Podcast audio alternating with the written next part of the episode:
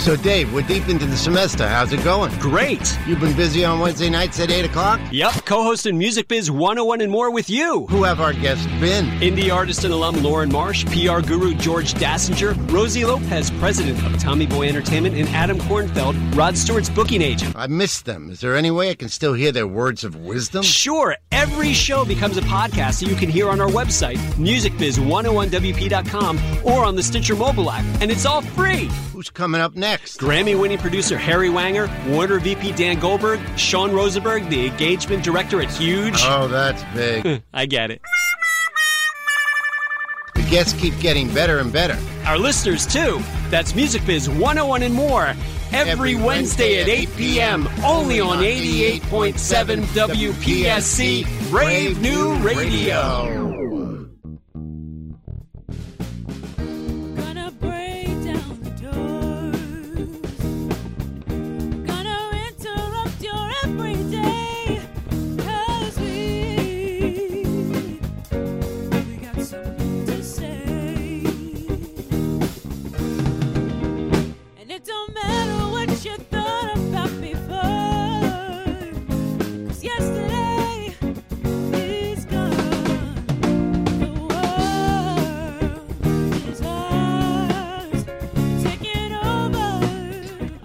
Professor, David Kirk Philp, along with my very good chum, the Dr. Professor Esteban Marcone. Dr. Stephen Marcone. Hola, hola, hola. How are you tonight, Stephen Marcone? Good. We're coming to the end. How many more weeks are left in this semester? In the school semester, they have, including what's left of this, two and a half weeks, and there's exam week. Yes, We still have seven shows, seven live shows. because we go all the way to. the end of May. The last That's Wednesday right. in May is our last live show. Then the cool part is we've taken all these music management seminars and our amazing producer. Let's say hey to our amazing producer, Philip Gorachowski. Thank you, thank you. Philip has edited these 12 hour music management seminars down to one hour episodes that are going to run Great. in uh, June and July. yes, we had a wonderful time last night, too. We had Tracy Jordan from Sirius XM Radio. That's right. With a long history of uh, various careers in the industry. I mean, working for MTV, working for Motown, working for Apico Industries, the publishing company. Um, just very interesting that she was uh, constantly working and doing such a variety of of um, you know of chores actually in the in the business. and she's done extremely well. And this was celebrating basically the year of the woman. In, in our- you Correct. know, we had five uh, great, most powerful women in the music and entertainment Right. industry here, and she was a great way to wrap it up. That's right. And next year, the year of the ant. I, That's A U N T. So we got our work cut out for us. right, Okay. I'm crying uncle right now. And who's our guest But tonight? before we get to our guest, we need Oh. to first introduce Oh, our yes. student co-host, Co-host. who is with her. Her name is Marla Kazente. Kazente. Kazenti. Kazenti, yeah. Kazenti. Thank you, thank you. Dave is not Italian. No, can. I am. Okay. I am a butcher, and I just Oh. butchered your name, so I apologize. That wasn't for that bad. I've heard worse. Oh, thank you very much. Before we get to our great guest and do the introduction, let us continue with our introduction that you are listening again to Music Biz 101 and more on Brave New Radio 88.7 on your FM dial, streaming live at gobrave.org. You can find us, musicbiz101wp.com. We urge you to sign up for our weekly newsletter. You can also find us on Facebook, Instagram, and Twitter at MusicBiz101WP. We're on Snapchat at Professor Phil. And of course, you may be listening to this in the future on the podcast through your Stitcher Radio app. And finally, if you are looking for free advice about the music and entertainment biz that can help you succeed, then Music Biz 101 and More is the only college based radio show and podcast that can help. Philip, that is the new tag that I've come up with. What do you think of that? wow. You like that? I, kind of switched it up because I felt I felt like the need for change, man. I dig it. Thanks, man. Cool. All right. Groovy. Why don't we introduce our guest? Our guest, Michael Kurtz, is on the line. Michael is the co founder of Record Store Day, which has taken place every year since 2007. And Record Store Day 2015 is taking place this Saturday, April 18th. Michael, hello! How are you? We're very happy We're to have you. good, and thanks for coming on. Uh, glad to be here. Where are you calling from, Michael? Harlem in New York City. Oh, there we go, Harlem. Very nice. Okay. We have a student who's going to take a sign up for our, our MBA in music management ne- next semester, and he is one of the musical directors at the Apollo Theater. That's Oh, right. fantastic. Based in He's the uh, amateur night musical director. Yes. Every Wednesday night. Yes, Yeah, yeah, yeah. he's he's there right now, not listening to this radio show. well, um, Dr. Stephen Marcone, why don't you begin grilling and giving Michael Kurtz the third degree? Well, we love Record Store Day. And I think I recall when actually it was um, it started and was it in conjunction with NARM in those days or was it separate? I'm trying to remember.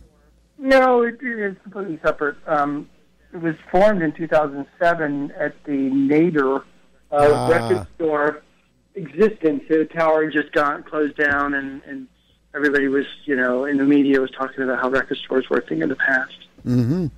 That's when it started, and you know, we got together and said like. Uh, me and a bunch of other indie record store people were having a great time in our stores, and we were just like, I, we don't get it. Why, all this negativity? So we decided the only way to counter it was to throw a party, and that's kind of how it got started. Mm-hmm. And uh, is it a membership? Uh, how many like how many stores are involved? Um, well, we first started, it was about 100 stores. We launched in San Francisco with Metallica at a store called Rasputin in uh, Mountain View. And then, uh, you know, in the beginning, it was pretty pretty touch and go because a lot of stores were skeptical about it, and, and none of the indie labels would really get involved. It was, you know, mainly Warner Brothers who saw the vision, and we were like, you know, we want to put out vinyl records, and everybody was like, that time was like, are you crazy? Nobody buys vinyl, and we're like, no, we want to do seven inches too. You know, we're gonna, gonna print up a bunch of seven inches, and and, and everybody thought we were nuts um, because the, the vinyl business was in the toilet at that point too, and uh, what ended up happening just by accident is that uh, as we built it every year, more and more stores came on to the point that this year it's you know it's international, celebrating every continent except for Antarctica. Two thousand stores are involved. Um, it's bigger in Paris and London probably than it is in in New York or LA, which is huge. You know, it's it's a big deal. It's it's it's uh, and as far as the membership goes, you know, it's an open source event. It's you know, I'm a bit of a hippie. I was, I'm, I'm in my late fifties, and uh, I really have clung on to all of the, the sort of artistic view that uh, of all the artists that I grew up with. You know, sort of uh, their free free expression. Let people let things breathe a little bit. Don't get it too tight. You know, don't don't get the lawyers involved and all that kind of stuff, and just kind of let it be. And um, you know, the only thing that that's sort of started to hamstring us a little bit is there's there are opportunistic people who would put things on eBay and stuff. So the stores created a pledge uh, that they ask all stores that are fully participating to sign, saying that they won't tur flip things on eBay or or uh, sell them early or anything like that. You know, there's a lot of conflict about that, but that's mainly um, scammers using the eBay. You know, eBay eBay is like just the wild west. You can put anything you there, whether you even own it or not. You know, and if somebody's stupid enough to give you their money, you take it. Right. And there are people that do that, and that's unfortunate. But and it gives.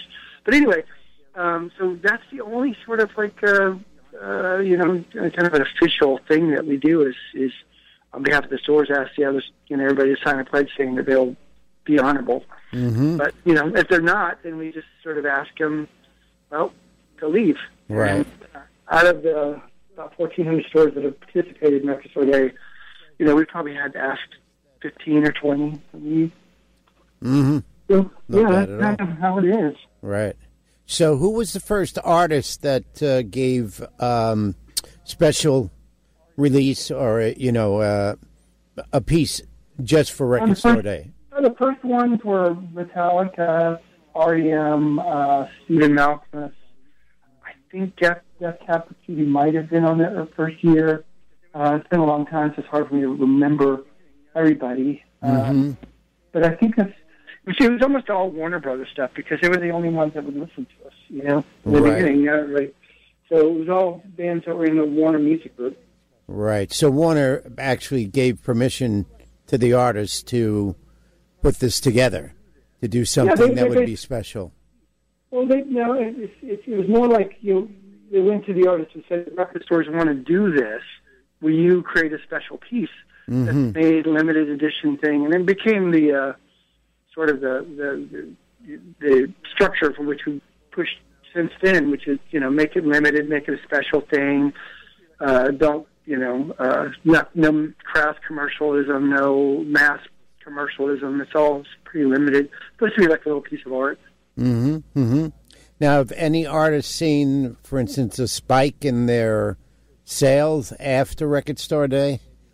Uh, not not necessarily just what they sold on Record Store Day, but sort of Record Store being the Record Store Day being the catalyst for something bigger than they might not have expected.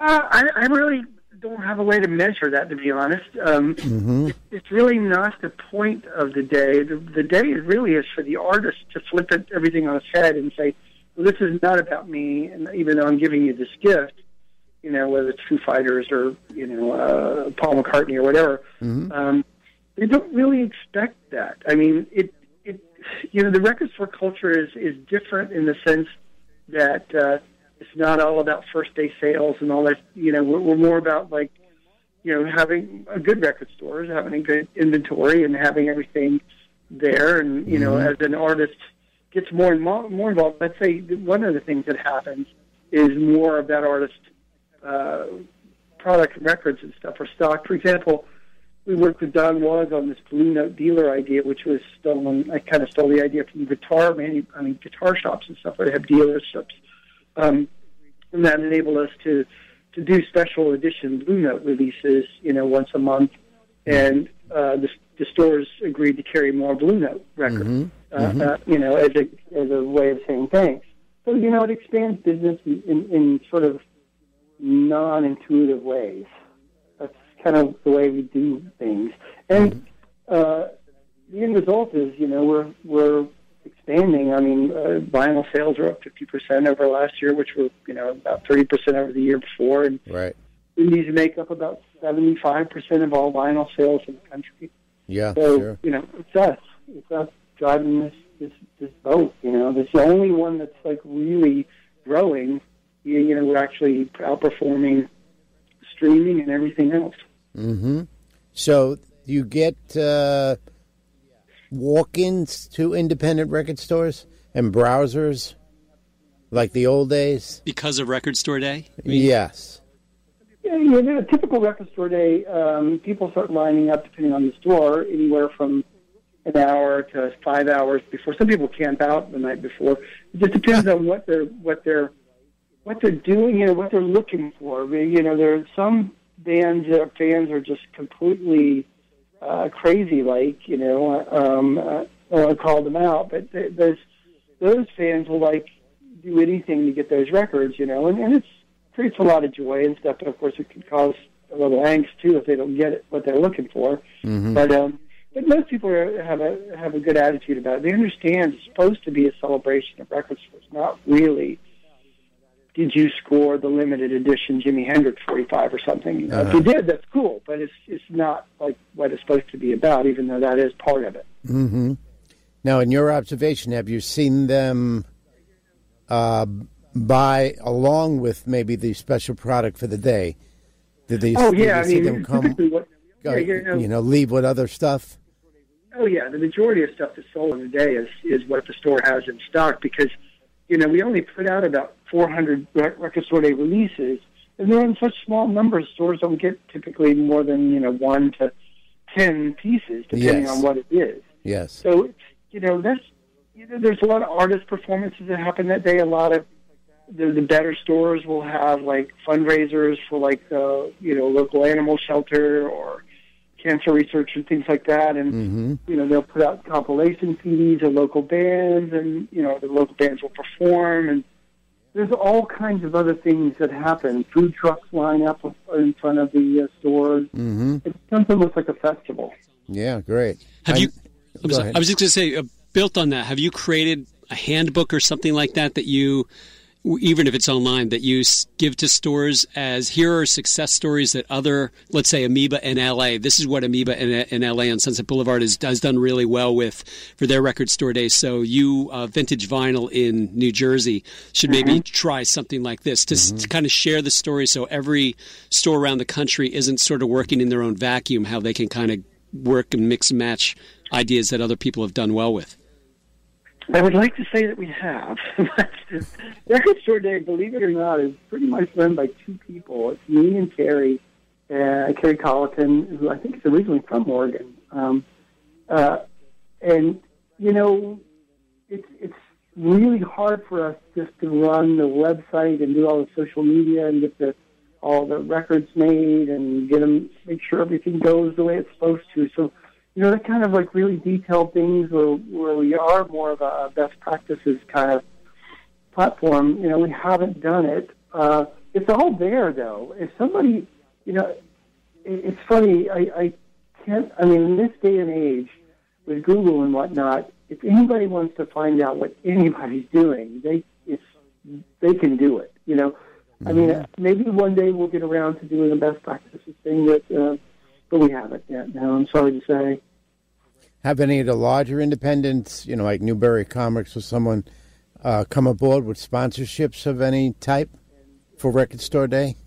No, that's another thing that falls on my plate. I, I have to go out and, and line up sponsors, you know, and and uh, you know we won't. There's certain things we won't do. We won't do tobacco. We won't do uh, uh, any of the fast food companies or soft food companies. That kind of thing. But, but everything else we're pretty much open to.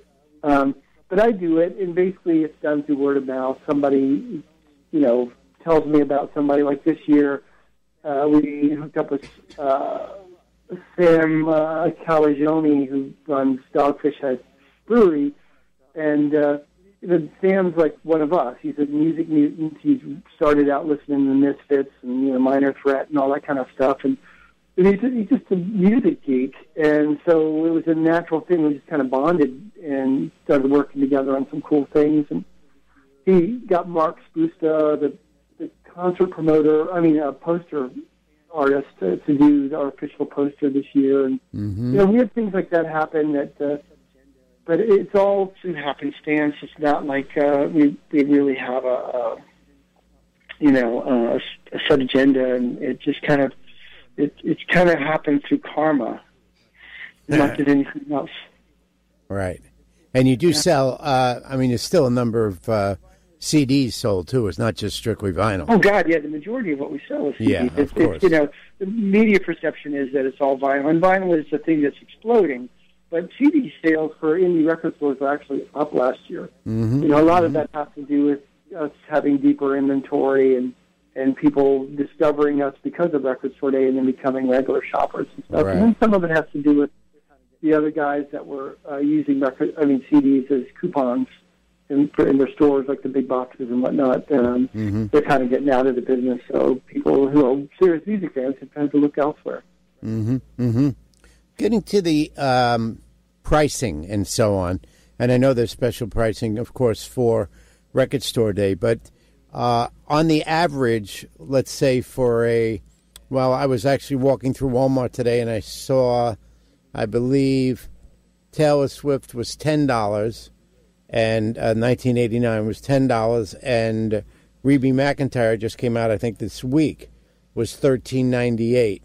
Uh, let's say anywhere between that 10 and 1398 what would uh, an independent record store pay for that cd roughly Uh, anywhere from ten to eleven dollars. There's, there's not a lot of margin no i know new, new products, but that's not just that's not unique just to music business. The game business is like that. Movie business is like that. It's it's all like that, which is one reason why record stores have so much used product because that's the only thing that they could uh, you know make enough margin on to stay in business. yeah it's, so, it's always said that um, just like any other item that the money is made in november and december uh, just because Yeah, of you know, It's interesting you say that, but but indie stores were sort of uh, marginalized uh, in the last ten years, and, and the holidays became less and less a part of our, you know, culture, and that's why we launched Black Friday, our Black Friday campaign, where we just basically took the concept of Black Friday and turned it on its head, applied the record store day uh, strategy of like let's create special pieces of art, something you really want to get it as a gift. Uh, you know, like if you were a real uh, you know Beatle fan and you got one of those EPs that we did this past uh, Black Friday that Right. had been out of print for like you know 35 years or something, and it was a limited edition numbered thing, so you know, a Beatle fan would freak out over it.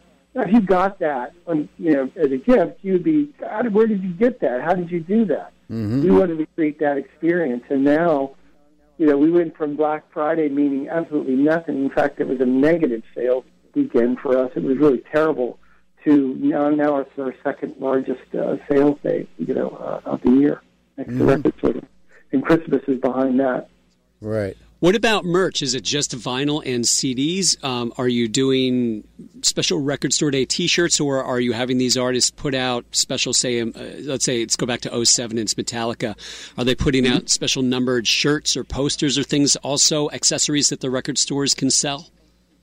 Um, some of it, but again, it's all kind of happenstance. Like uh, two years ago, Rush's manager came and said, "Hey, Rush wants to design the record store day T-shirt this year." We're like, "Oh, great!" So we went out to all the stores and said, "Well, how many do you want of this?" We showed them the design, and then we gathered all the orders together, and I think it was around five thousand shirts or something like that. And then we collected the money and sent it to Rush's company, and then they made the shirts and sent them to the stores, and the stores sold them.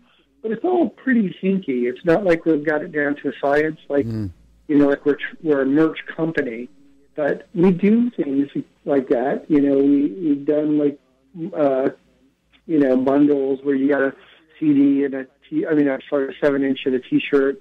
We did that for Mastodon. Uh, we've done some cool things with uh, like this year uh, for Foo Fighters.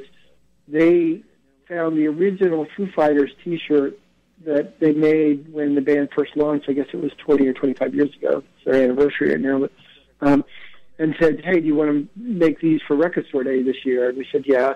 And we went out to the stores and showed it to them, and they just ordered whatever they want on it, and then we turned that order into the manager, and then they're going to just ship it to the store. So, but it's you know, it's not big business, but they are doing it. Talk about this the structure of this because I know you have something called the Department of Record Stores.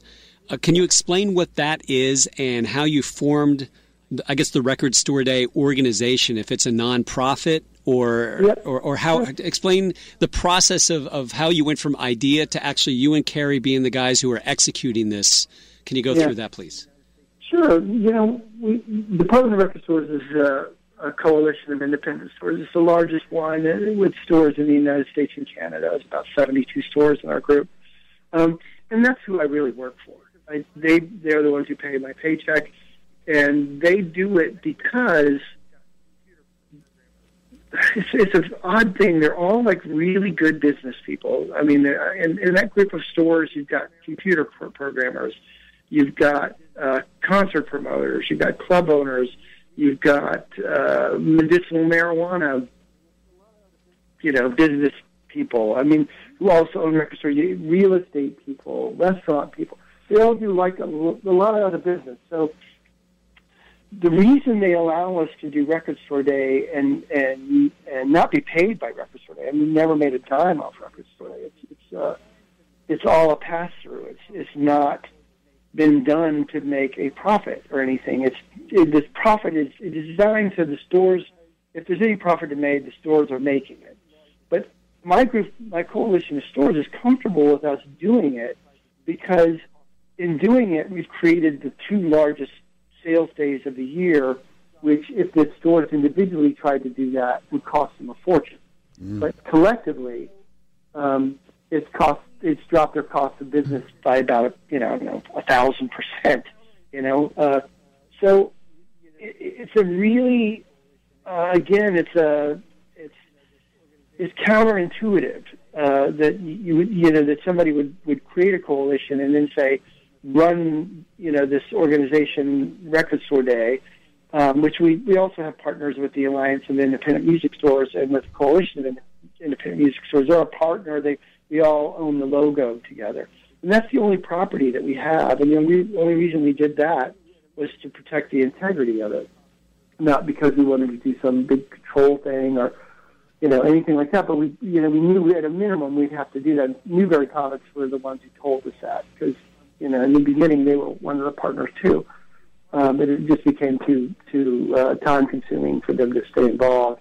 Um, but anyway, so I run the, the Department of Record Stores with Carrie, and then we manage day day to day for Record Store Day. And what we do is is create the products all year round and set up the events and everything. And all of the stores that are involved, around 1,400 stores, they just get it pretty much for free. It, it's just being done for them, and, and it's it's kind of an odd thing because I imagine if you if you talk to many of them, they would think, "Oh my God," you know, the the ones that tend toward the more darker thoughts. They go, "Oh my God, these guys are getting rich or something," but they uh, have no idea that they're actually the only ones making any money off of it. Kind of an odd situation, um, but it's okay. Like we're all comfortable with it. It's just uh, it's it's it's. I hesitate to say this because somebody could take it the wrong way because I, I don't mean this in a political way. I mean it from a structure or a structural way. We're closer to Occupy Wall Street than we are anything, any other model I can think of because there's no one in control. There's no one really. There's no nobody owns it or anything. It's just uh, we, the only thing we've been selective about is like you know owning the logo, so so some some big corporation couldn't take it and start using it for something other purpose. But other than that, it's an open source event, and it's up to each store to make the most of it.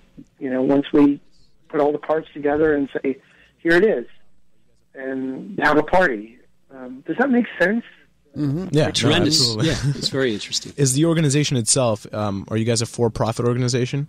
No, no. It's again, it's uh, we're we're LLC in North Carolina, and uh, which is our home, where we launched it from, and uh, basically it's a nonprofit, meaning that any money that comes in is spent on Record Store Day itself, which is like the website. Uh, We have two PR firms, Right. um, you know, social media stuff that we do, staff for that, uh, creating free goods that we make for the stores for them to, to give out, like buttons.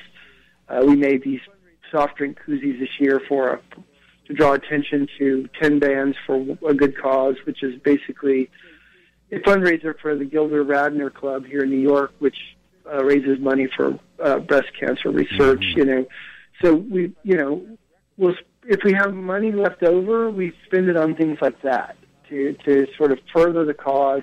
Also, to try to inspire the record stores to do, you know, good things. You know. But you're not a 501c3. No, because it's way too complicated. Okay. It, you know, Yeah. that's a whole nother level, and, and, and you know, we're, we're way too simple Right. for that. Yeah. Now, do you, have you seen an increase in independent record stores in the last few Yeah. years? Maybe thanks Oh, yeah. to vinyl's resurgence. Yeah, you know, I just moved back to New York from LA, and and I was living in LA for eight years, and uh, the first two years there were not very many stores, record stores around. Uh, by the time I left, which is you know seven years into record store day, I think at that point fifteen new record stores had opened in LA, mainly vinyl stores. But we, I think we're averaging now uh, a new store opening, one or two new stores opening a week. Wow. That's very good. That uh, that actually leads to we get a lot of questions from listeners and students here at William Paterson University. And by the way, we're listening to Music Biz 101 and more on Brave New Radio 88.7 WPSC. And uh, Maria, I'm sorry, Marla Casenti, who I continuously uh, ruin her name, has a question via tweet that she would like to ask you. So Natalia wanted to know: um, Do you think that record stores could ever again see the success that they used to have prior to the digital age? No, and not not in the level of being um, uh, in selling singles. Which you know, if you read about the history of the music business, it's always been a singles business, and that business has evolved, or at least in modern times, it evolved now to the point where it, that all of that is for free. So record stores can never get back into being uh, a place for singles record stores can be very successful, and they will be in ours as successful as they've ever been now. But that is not the same as doing the kind of volume that they did, like in the you know like uh, the 80s and 90s and stuff. So no, I don't think we'll ever go go back to that. But also the culture changed. You know, people don't go to record stores to hang out. You know, they don't spend a few hours there just looking through uh, through the music. Now, uh, you know, coffee shops play that role now. Um, just the culture, I think, has also changed, right? Uh, yes and no. I mean, uh, it's funny that you say you, you put it that way. In 2007, the guy that was the chairman of the Department of Record Stores, his name is Brian he the Sound Garden the record store in Baltimore, and he was the chairman of the group at the time. And he said to me, uh, "Michael, uh, basically things are really bad." Um, the average age of an employee and I, my store has gone from 23 to 50. Uh, we have more guys with ponytails and bald spots coming in than we do anybody else. There are no girls working in here anymore, and uh, nobody cares about promos that come in because they can get the music in advance on iTunes beforehand. We're, you know, basically said we're irrelevant. You need to do something about it. Change. Your job is to fix that, figure it out, and that's what led to Record Store Day. But where, where I'm going with this is that I'm talking to Brian now. This is, you know, now eight years later. Um, Brian's average age in his record store is about 22 again. Half of the staff are, are women. Um, mo- easily 50% of the new customers are coming in are women, and they're typically younger.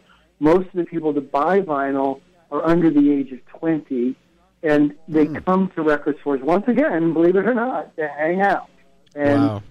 yeah, and Brian just knocked down the wall on his store and put in another, I think, uh, a couple thousand square foot uh, for nothing but uh, vinyl uh, and and turntables. And he also uh, acquired a new parking lot, and bought a 1960 Chevy flatbed truck that's uh, equipped with sound equipment and stuff, so bands can come in. They, they just did Yeah, performances with like the old time low and and, and stores. Uh, yeah, Yeah. Twenty One Pilots. And there's, there's all these teen bands now that are going to record stores to to connect with their kids because that's where they're going again.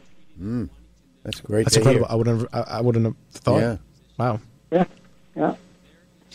Uh, a number of people have been tweeting in wanting to know because we get a lot of DIY musicians who are listening, and they're interested in finding out how they can get their music involved in Record Store Day. Do you get a lot of that of independent musicians who want to become involved, and what do you suggest to them in order to become involved and somehow uh, get involved with this?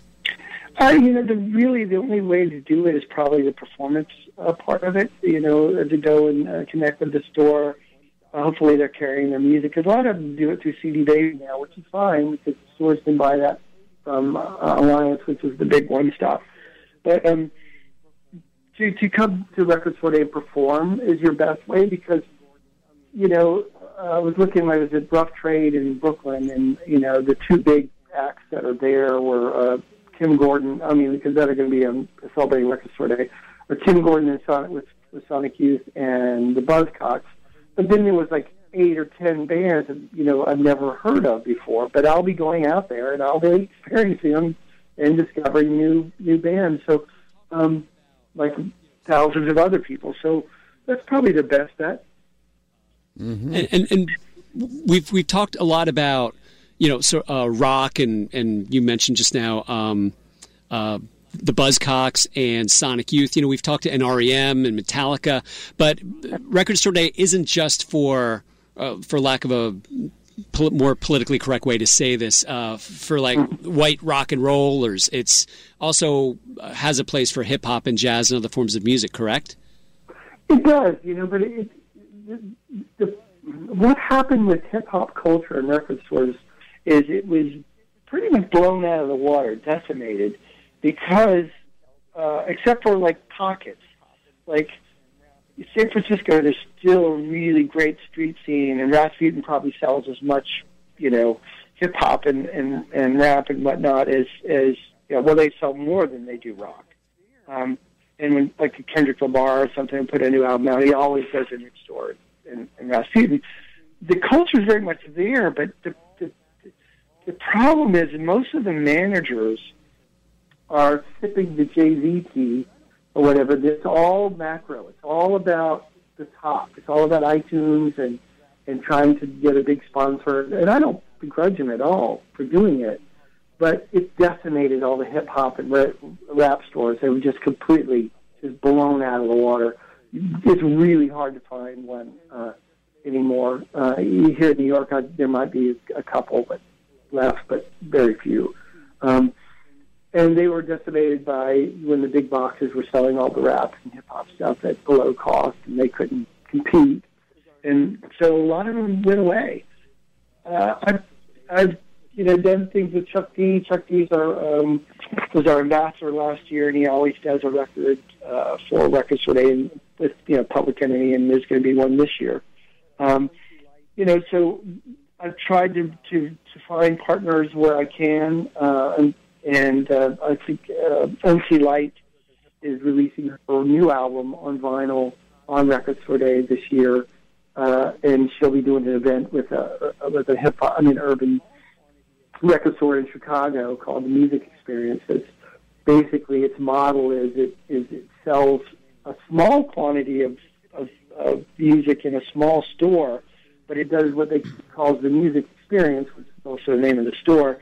But these are typically live events that they do in churches and civic centers and things where artists come and perform, and then they do Q and A's with the audience to to an educational part of of things. It's very much a community based record store. So those things happen, but they're very small pockets. It's, it's you know the, the hip hop scene was completely moved to basically uh, digital. Interesting. That's a very interesting point about that genre. Uh, we need to take two seconds, just a two second uh, commercial, um, Sure. because we actually had a former student here named Rob Fusari. Who wrote a number of hits for Lady Gaga and Beyonce and Destiny's Child, and he has an alter ego who is named Kerry Noki. I don't know if you've heard of him or not. Uh, sort of uh, David Bowie meets Marc Bolan meets uh, I don't uh, name. I, I think that's perfect. Just- Yeah, just there right we go. there, Okay, yeah. there we go. No more, I no, like it. no ellipses. But he has a uh, pair of tickets for a show happening at this time next week on April 22nd at the Metropolitan Room in New York City, and we have a pair of these tickets to give away. So if you are listening and you would like to tweet us The first tweet. the first tweet that we get, tweet us at MusicBiz101WP. The first tweet that we get will win this pair of tickets to see Rob Fusari, Aka, Karinoki, April 22nd, next Wednesday at the Metropolitan Room in New York City. So go ahead, give us that tweet. And Dave and I have seen the show. And it's And very Rob's an- entertaining. And and he's an excellent musician too. Yeah. And he was on this show, and he was a, a Right. great interview. And doing um he'll be doing some of his covers as well as original material for this. Right. So now back to Michael Kurtz of Record Store Day on Music Biz 101 and more. Mike, I have a quick question. So you guys have uh, about 325,000 likes on Facebook. Yeah. How did you do that? Um, it was a slow build, and then it just exploded. It, for like the first couple of years, it was pretty slow, like ten thousand, then that became thirty thousand or whatever.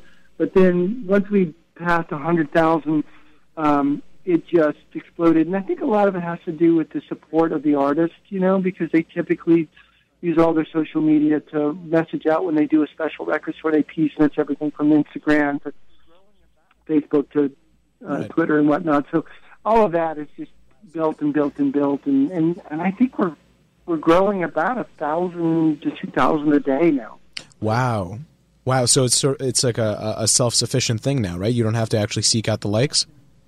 Oh yeah, no, we never Wow. did any of that. We never did any of that. It, it, we just don't even have the, the skills or the staff to do it. You know, it's all been organic. And you guys manage the social media as well. You don't have anybody mm-hmm. managing it. No, Carrie does that pretty much. She's she's pretty skilled at it and understands it. Wow. Great. Marla, our student co host, would like to ask a question via tweet for you. So, Mark Persing wants to know what ways do you think the industry can keep music retail fresh and new for the future, and will it Will it get even harder to sell CDs?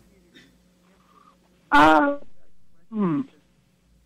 I think that's a pretty complicated answer that you know to, to that question because um, the music business itself, you listen to to what they're saying, the leaders of the music business, um, you know, uh, Jimmy Iovine with Interscope, or, or in Beats, and or uh, Doug Morris with Sony, or the, the, the guys at the very top of the food chain. What they're saying is basically we want to turn music into two well, two things. One is if it's a hit product, they want to sell it to the highest bidder, like uh, an uh, iTunes or Apple or uh, or Samsung or something like that. You see them doing these kinds of things, and they think that is the best way to do things.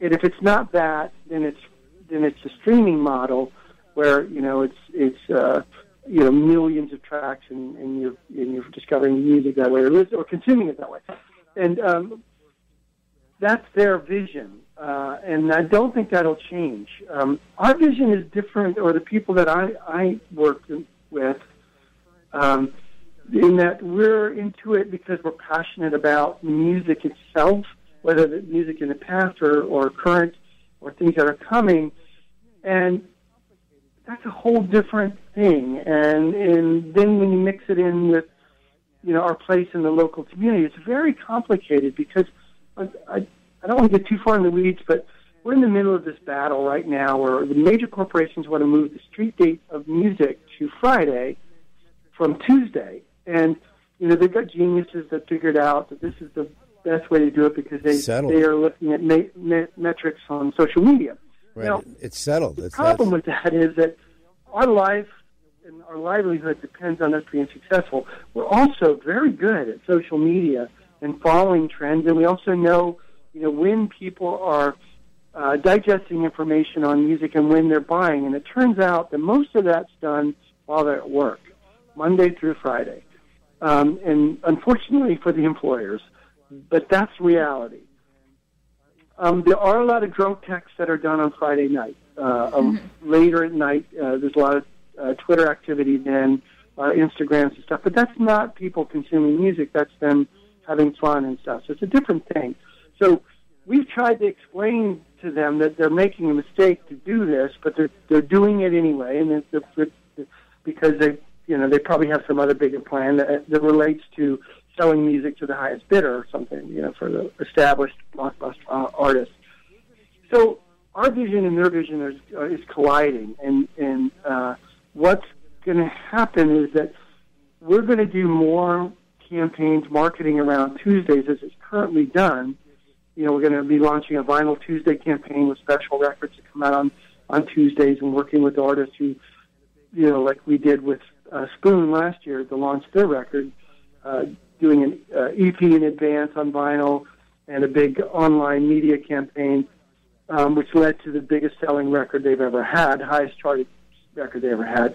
Those kind of bands are going to move more in our direction, I think, because they're, they're going to get the love and support that they need to, to get the numbers up and to sell as much as they need to, to get a good tour, to get placement on Saturday Night Live, or whatever it is that their manager is trying to do. We'll be drawn closer to those kind of artists. Um, uh, so there's a schism getting ready to happen. Um, and that was a. I'm, I apologize for for the, being so complex in that answer, but that's that that is our reality. Mm-hmm. Mm-hmm. If that makes sense to you. Yeah. And Vanessa asked, "What's the difference between record stores and a Walmart or Target?" Yeah, talk about the difference between big box and independent retail, and from Yeah. from your perspective, and how that uh, how Sure. listeners should should kind of grasp that. Well, first I should say that almost everybody I know shops at Target or Walmart or something. So it's not like it's not that that you know we're down on them uh, or anything, but it's their model when it comes to music. They're they're they're stocked by what they call a rack jobber, and that means that an outside company is essentially stocking the store. And I'm just speaking generalities about mass merchants. That's typically the way um, they're done. So there's not a human being that's going, oh my God, 21 Pilots is really exploding. We're getting a lot of people coming in and asking for it or anything. That kind of stuff ain't going to happen. But a Taylor Swift will come out or a bigger artist, you know, and uh, they'll give good, good positioning to it, and they'll move a lot of units. Uh, like the Frozen soundtrack, I think, God, something like 60 or 70 percent of that record, which was the biggest seller last year, I think, was through Target. Um, because, you know, mom and dad go there to buy their diapers and their clothes and have supplies and whatnot, so they walk by the counter and there's there's you know Frozen soundtracks they pick it up. You know, those natural things that happen, and they actually are a very important part of the ecos music business ecosystem, because they do uh, make it possible for enough physical products to be bought and sold to make that business viable. Indi- independent record stores, you know, we, we make up um, across the board about 10% of sales for the for the United States, um, and that's including all the hits to unknown artists. Um, but when it comes to developing artists, the ones that you've never heard of or you're just finding out about, um, we can make we sell anywhere from 20 to 50% of their sales um, when it comes to physical sales.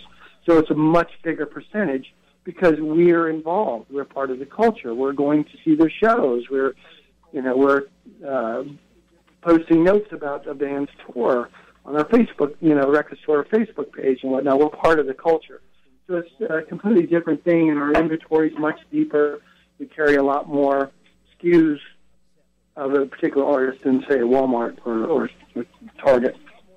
But you, but you guys must be very um, upset when they have these exclusive deals with Target or a lot more upset. Now we're kind of just stoic about it because um, we we just made us do things like Record Store Day, where it's like, okay, well, if we can't get a level playing field, then let's create it. Let's go, let's move the field somewhere else and and play by our rules. Um, because We can't win in that in that world. I mean, they're never going to do anything to help. We can't even get them. It took us forever to get them to release her records on vinyl. Even though in in the press she talks about how she's a big vinyl junkie and stuff, and I'm sure she is. But her manager had no interest, you know, Yeah. for the longest time. And you know, I think it's finally out now. But um, you know, it's just uh, the blockbuster thing, and I think it's going to get nothing but worse with the global Friday street date because there's going to be Jimmy Iovine guys like that saying, "Oh, okay, I've got a new uh, Drake album, or, or you know, uh, whoever's you know, the biggest uh, artist they have, you two or whatever, and say, you know, they're going to look for bidders. They're going to basically auction it off to whoever give them the most money, and then that's that is that is the model that they're looking for. So record stores are going to have, you know, we'll be carrying it stuff, but we're not going to be a part of that. Really, it's just not what we do. Okay, you brought up the word international, and our next tweet deals with that. So Joel okay. said, when you helped found Record Store Day, did you ever think it would be an international event, and how did this come about? Uh, great question. It came about because um, on the second year, I had gone down to South by Southwest. This was, I guess, 2009. Um, the last time I went to South by Southwest, and I ran into Billy Bra- Bragg in the airport. I recognized him, you know, because I'm a fan. And um, I went up, got up the guts to walk up to him, and I said, "Hey, Billy, my name's Michael Kurtz, and I'm doing this thing rec- called Record Store Day." And he's just said, "Oh yeah, I'd read about that. You know, that's really cool." And I said, "Well, would you help us to get it off the ground in in UK? Maybe do an in-store uh, um, at a store there, you know, to get the idea started, to get something happening." And he said, "Yeah," you know, in, in his great English accent, which I won't try to, to approximate because I can't. Um, but it was very English.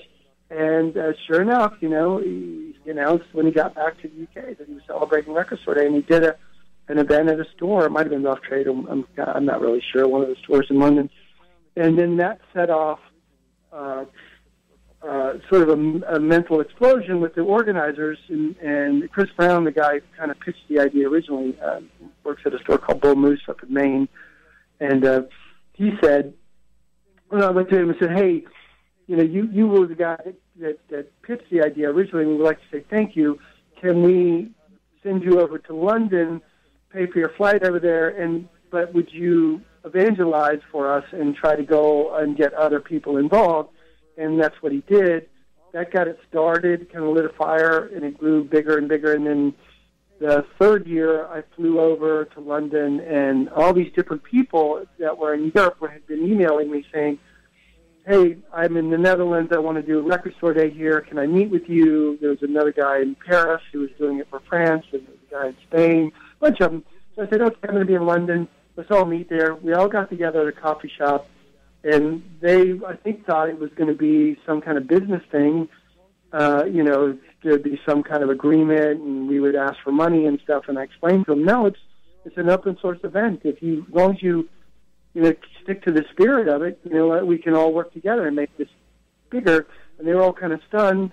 And then, because it really was a very hippie kind of thing to do, but the right thing to do. And then I had set up all these meetings with all the major labels and a bunch of the indies, and went in and explained to them, these are the guys that are going to run Record Store Day in the different countries, and they all looked at me like, just like that. That's what we're doing, and I'm like, yeah, that's what we're doing.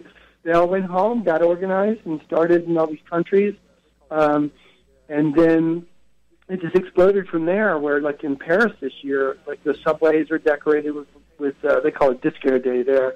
Uh, Disco Day posters. There's music festivals at night. Um, the pay, the mayor comes out and celebrates and tours all the indie stores. It's a big deal there, it's, and it, and they're taking it out to all the other cities, and they're doing it there as well. It's the biggest event in France now, and that's happened in a lot of different countries, in which I should mention, just because I I, I, I try not to let a day go by without saying I'm a knight. I was actually knighted in France uh, for Record Store Day. Um, Wow. Sir Michael Yeah. Kurtz. Congratulations. Yes, although it, they don't do the surfing there because, you know, when they, they murdered the royalty there and uh, they they kept the the knighting idea, but they went in- in a different direction in the English. And in, in, in France, you can be a knight, you can be a, you can be a woman and be a knight, whereas in in the UK they're still stuck in the 1500s or whatever it is, and they don't allow women to be knights. So I'm actually very proud of that. And Patti Smith and I are both knights in in, in, in France. Um, but uh, no, seriously, they, they they really got the idea of empowering the neighborhood. That's why the French got so into this idea because it's almost like a French sort of thing. Um, and it just exploded from there. And now the trick is is just to keep it as as pure and as as close to our original vision as possible. And it's difficult because, like in Australia, uh, a uh, an industry lobby group got a hold of it and and basically you know refused to like stick by the rules and and they got corporate chains involved and everything and we asked them not to do that and they did it anyway and we said well we can't work with you. And now they have record store Australia record store day they call it something different.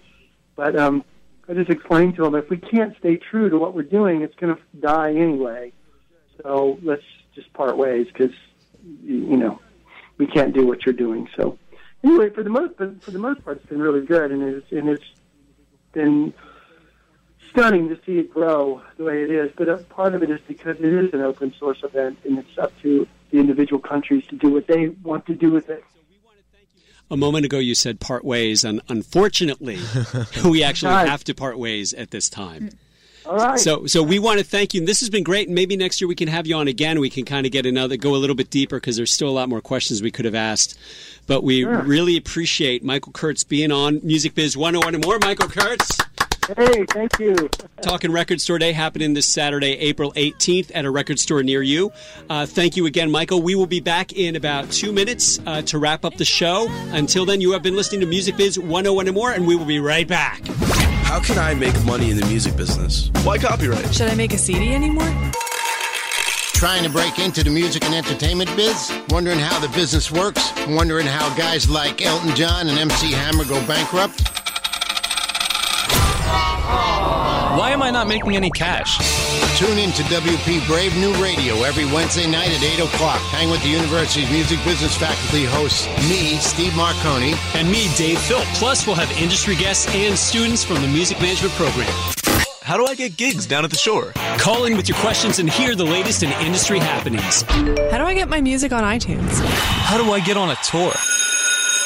It's Music Biz 101 and more every Wednesday at 8 p.m. Only on WP Brave New Radio. Your secretary's got our checks, right? Mine's direct deposit, I think. If you want to learn about the music industry and you don't know where to go, tune in to WP 88.7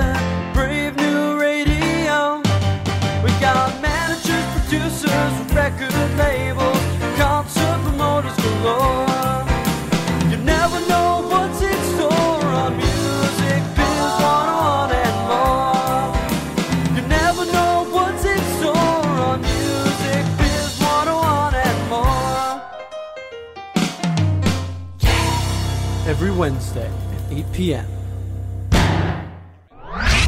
You're listening. You're listening. You're listening. You're listening to Music Biz 101 and more. All right, we're coming right back again. This is the Ally Mac project. The world is ours. We should have mentioned who that was singing at the very beginning of the show. Ally won a contest that we put on at the beginning of the fall semester. 2014 is when it was. We had a contest where she could win, somebody could win a theme song for Music Biz 101 more, and she won. And speaking of contests, Dr. Marcone, we had a contest about a month ago, and we had two winners who were going to perform on TV this week. That's right. This Friday for Braveathon. Braveathon, Friday, April 17th. It's going to be on TV. Phil, do you know what? How people can see this on TV, Braveathon? It's on uh, channel six, WPTV six, but it's only in the Wayne area. I'm not. I'm not sure if they have any uh, web streams. I'm not. I'm not quite sure, but I know that you can listen to it um, on the web stream. Obviously at uh, uh, GoBrave.org. Okay, so it'll be streamed live, and, and our two winners are actually kicking off Braveathon. Great. At 9 o'clock, it's Tiger Man, Mm-hmm. and then at 10 o'clock, it is Melanie Marie. They're a kind of interesting, almost art rock band in the Peter Gabriel mode from, say, 1978 Mm-hmm. to um, Melanie Marie, who's the folk singer who are we're going to have. And um, we're going to then uh, get each of them, interview both of them, and that's going to become an exclusive podcast that we'll have for Music Biz 101 and more. And speaking of that, next week we have a interesting guest, Dr. Stephen Marcone. No, not me. I, I'll be co-hosting. Okay, I'm sorry. Our guest next week is Josh Bernstein, who is uh, the development director for the Alternative Music Press. And we're going to be talking about the Alternative Music Press Awards that take place in Cleveland in July. I believe they're selling tickets for that now, but he put together this huge event. He also sells sponsorships for this giant event. And we're going to do a lot of talking about, again, just like Record Store Day, talking about putting together an event, selling sponsorships, making something out of nothing. Mm-hmm. Mm-hmm. And that's Great. kind of what we've done with this radio show. We've turned Yes. something out of nothing. That's true. Well, when you have a great producer, you know. A lot of it has possible. to do. I know we are counting down the number of shows left with Philip Grokowski. It's, it's So only a, f- a few. I know it was a Yeah. handful. So why don't we give Philip a, a, a Thank you, premature you. hand right now? Thank you, thank Uh, you. we should also thank Marla Casenti. You I got said it right. there. I got it right that time. Who has Proud been our you. student? co- Marla, by the way, do we have thirty seconds? Fifteen seconds? Uh, Thirty seconds. Great, Marla. We never asked you. So, what is your major here at William Paterson the University, Music management, and what is your chief instrument? voice, What are you going to sing for us right now? Nothing. Very good. So Marla Casenti, who is uh, ender, ending your freshman year at William Paterson University, and you have enjoyed it. I have. You lived on campus. Yes. And you've enjoyed that. yes. And you've been on the radio with us tonight. I have. And you've enjoyed this. I have. You see that? Wow. You see that kind of. That we've is had how you here. do an interview. It's a very happy Very consumer. efficient. Yeah, I know. So we are now going to fade our voices out and fade up the music of Ally Mac Project. The world is ours. We want to once again thank Michael Kurtz from Record Store Day coming up Saturday, April 18th. We want to thank Philip Grokowski, the greatest producer ever made. We want to thank Marla Casenti for being our student co-host. Marla Oh, thank Casenti. you for having me. Of course, we always want to thank Dr. Stephen Marcone, who's a doctor. He's a doctor. Help me, I need a Thank doctor. you. Thank you. And we will see you Friday morning. Friday morning, Brave uh, Thon, and then we will see you next Wednesday on Music Biz 101 Right. more. Check it out, and always we want to say to you, adios!